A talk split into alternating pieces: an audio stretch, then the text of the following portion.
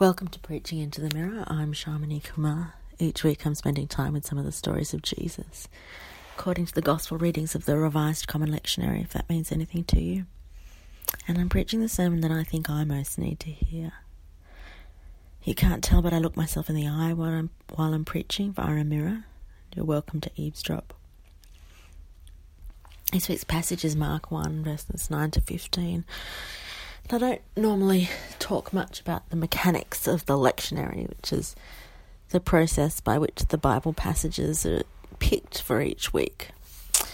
But this week it seemed kind of relevant because we're looking at the book of Mark mostly this year, so it's a passage from Mark, and also it's the first week of Lent, which traditionally is the story of Jesus going into the wilderness to be tested or, tempted.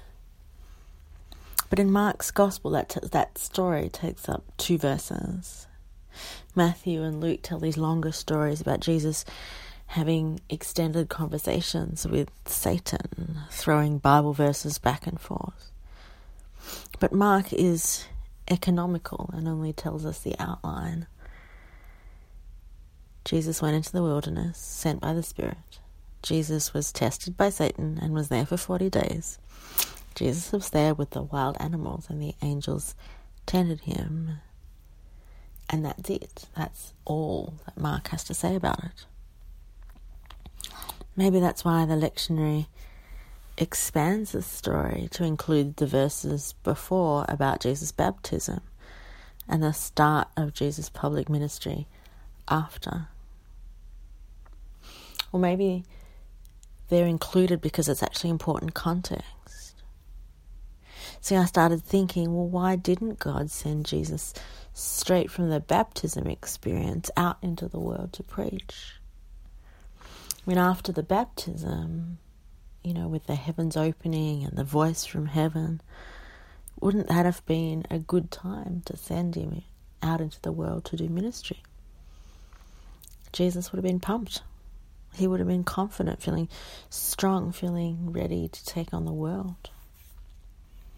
But instead of being sent straight from that high experience out into the world to preach, Jesus is sent into the wilderness for some testing.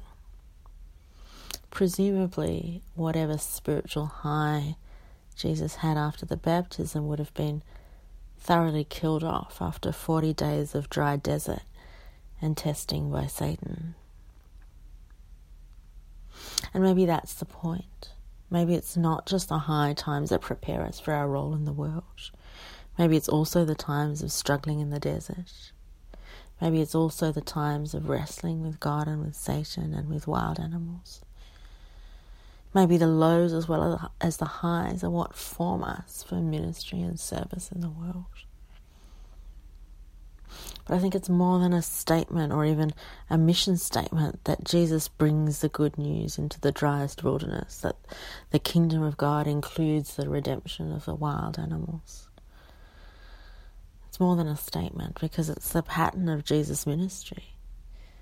It's the pattern of Jesus' ministry to be in the wild places, in the lonely places, confronting Satan and evil on behalf of frail humanity who barely understand what he's actually doing. It's a pattern that continues with Jesus all the way to the cross, going to the wilderness places, the lonely places, confronting Satan and evil on behalf of frail humanity. Jesus takes that pattern all the way to the cross. See, Jesus has stepped into my wilderness place to confront Satan and evil. Jesus has been tested in every way as I have been, says Paul. And Jesus has been victorious. Thanks be to God. Amen.